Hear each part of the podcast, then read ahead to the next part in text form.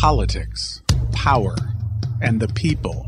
From Washington, D.C., this is The Week on the Hill. The United States Senate in the last three weeks has not considered one piece of legislation on this floor relative to COVID 19. Not one. To suggest that the Senate hasn't done anything on the coronavirus Really? The latest Senate session was a source of frustration to Democratic Whip Dick Durbin and members of his party, while the Republican Whip, John Thune, defends what lawmakers accomplished in recent weeks, pointing to oversight hearings related to the pandemic and confirmation of presidential appointees. I'm WTOP's Mitchell Miller, and the House is preparing to return after the long holiday weekend. But Senate Majority Leader Mitch McConnell tweaked Democrats, arguing the Senate accomplished more in the past two weeks than the House has in two months. In the two months that House Democrats spent away from their duty stations, they seemingly gave themselves just one assignment draft an enormous, enormous political messaging bill and brand it as coronavirus relief. But even on this basis, they failed.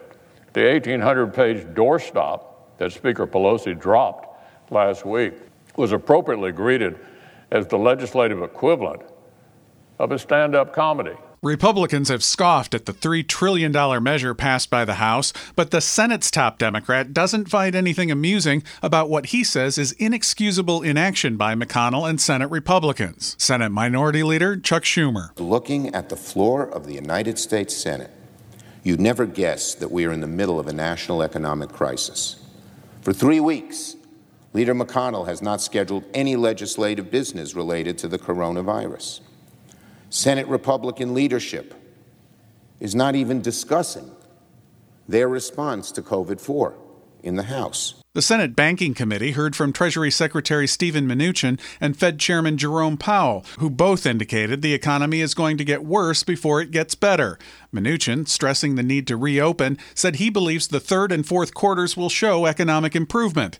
During the remote hearing, Mnuchin was pressed on the issue of workers' health and how it relates to economic growth by Ohio Senator Sherrod Brown, the committee's ranking Democrat. How many workers should give their lives to increase the GDP or the Dow Jones by a thousand points? You know, workers should give their lives to do that, Mr. Senator, and I think your characterization is unfair. We have provided enormous amounts of equipment. Virginia Senator Mark Warner has worked with Mnuchin on past legislation related to COVID 19, citing a figure that indicates 40% of of Americans who earn $40,000 or less are without jobs. He asked Powell about the risk of not doing more. Can you speak to us of the results and the long term scars this would present if we don't take aggressive action? There is clear evidence that when you have a situation where people are unemployed for long periods of time, it can permanently weigh on both their careers and their ability to go back to work and also weigh on the economy for years. In another development, President Trump made his first visit to Capitol Hill since the start of the pandemic, meeting with Senate Republicans. He and lawmakers say they covered a lot of topics, but apparently didn't dive too deeply into possible future legislation. The president reiterated his upbeat message for reopening the economy. Well, we have a lot of priorities. The priority we have is a priority for the country and bringing it back. I, I use the expression transition to greatness. We're going to have a really good third quarter. It's already happening. You see it, you see what's going on. We're opening up, the states are opening up. We have states that are opening up and the numbers are going down. Senate Majority Leader McConnell, while open to limited new legislation, is focused on the president's push for businesses to continue to reopen. There's only one way out of this dilemma. America has to, to grow again, to open up again. And I'm, I'm pleased that that's beginning to happen in my state and other states. Uh, people are anxious uh, to get out, bearing in mind the precautions that we've been advised to take Lawmakers of both parties are making progress on changes in legislation to help small businesses as they struggle to stay afloat. A bipartisan Senate bill would extend the time frame that businesses can use loans from the Paycheck Protection Program from 8 to 16 weeks. Maine Senator Susan Collins says it would also try to make the program more flexible so businesses can adapt. It could mean installing ventilation system upgrades, or as many restaurants have mentioned to me, they'd like to add an outside patio for outdoor eating, which would allow them to maintain the same number of customers, which they can't do now and abide by the social distancing guidelines. President Trump, meanwhile, on Friday announced that churches and places of worship should be considered essential and called for their reopening this weekend. The governors need to do the right thing and allow these very important essential places of faith to open right now for this weekend. If they don't do it, I will override the governors.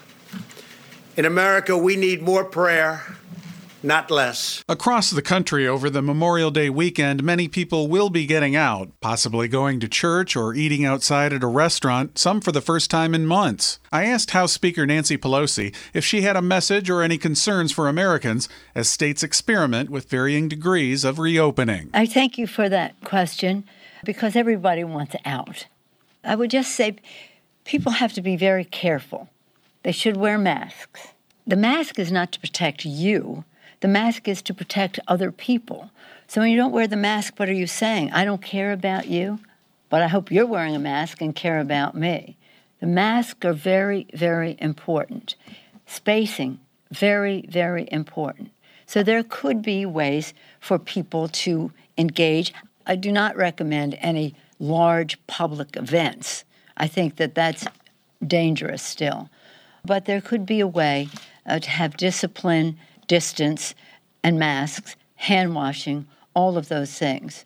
And there are ways to have a family meal over the Memorial weekend, keeping our distances and not double dipping into the guacamole. That would not be a good idea. By the way, it's never a good idea. I'm WTOP's Mitchell Miller, and this is The Week on the Hill.